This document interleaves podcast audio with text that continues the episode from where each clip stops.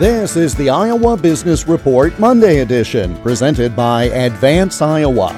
Comprehensive solutions for better business. Let's work together. More at advanceiowa.com and search for Advance Iowa on LinkedIn and Facebook. The holiday shopping season started out slowly, according to retail sales numbers. Financial journalist Jordan Goodman gives us the details and identifies some reasons for the slump.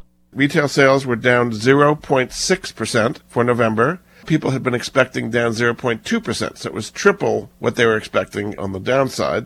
And industrial production was down 0.2%, also weaker than expected. Those are two key numbers which show that the economy is weakening. I mean, here we are in the middle of the holiday spending season. It seems like people are out spending a lot, but I think they're being careful. And a lot of people in the middle and lower incomes don't have discretionary money to buy the gifts they might like to buy because of paying for food and gasoline and rent and all the basics. They don't have anything left over. One way that they are making up the difference is credit card debt. Credit card debt is up about 20% over a year ago because people are using that to make up for what they're not having in higher income.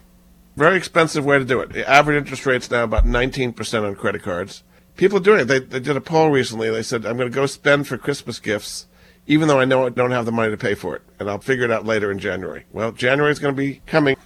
Financial journalist Jordan Goodman is the author of more than a dozen books on money and personal finance.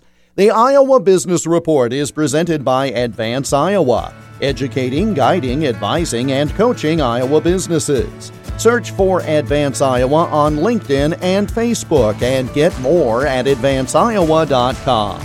I'm Jeff Stein for the Iowa Business Report.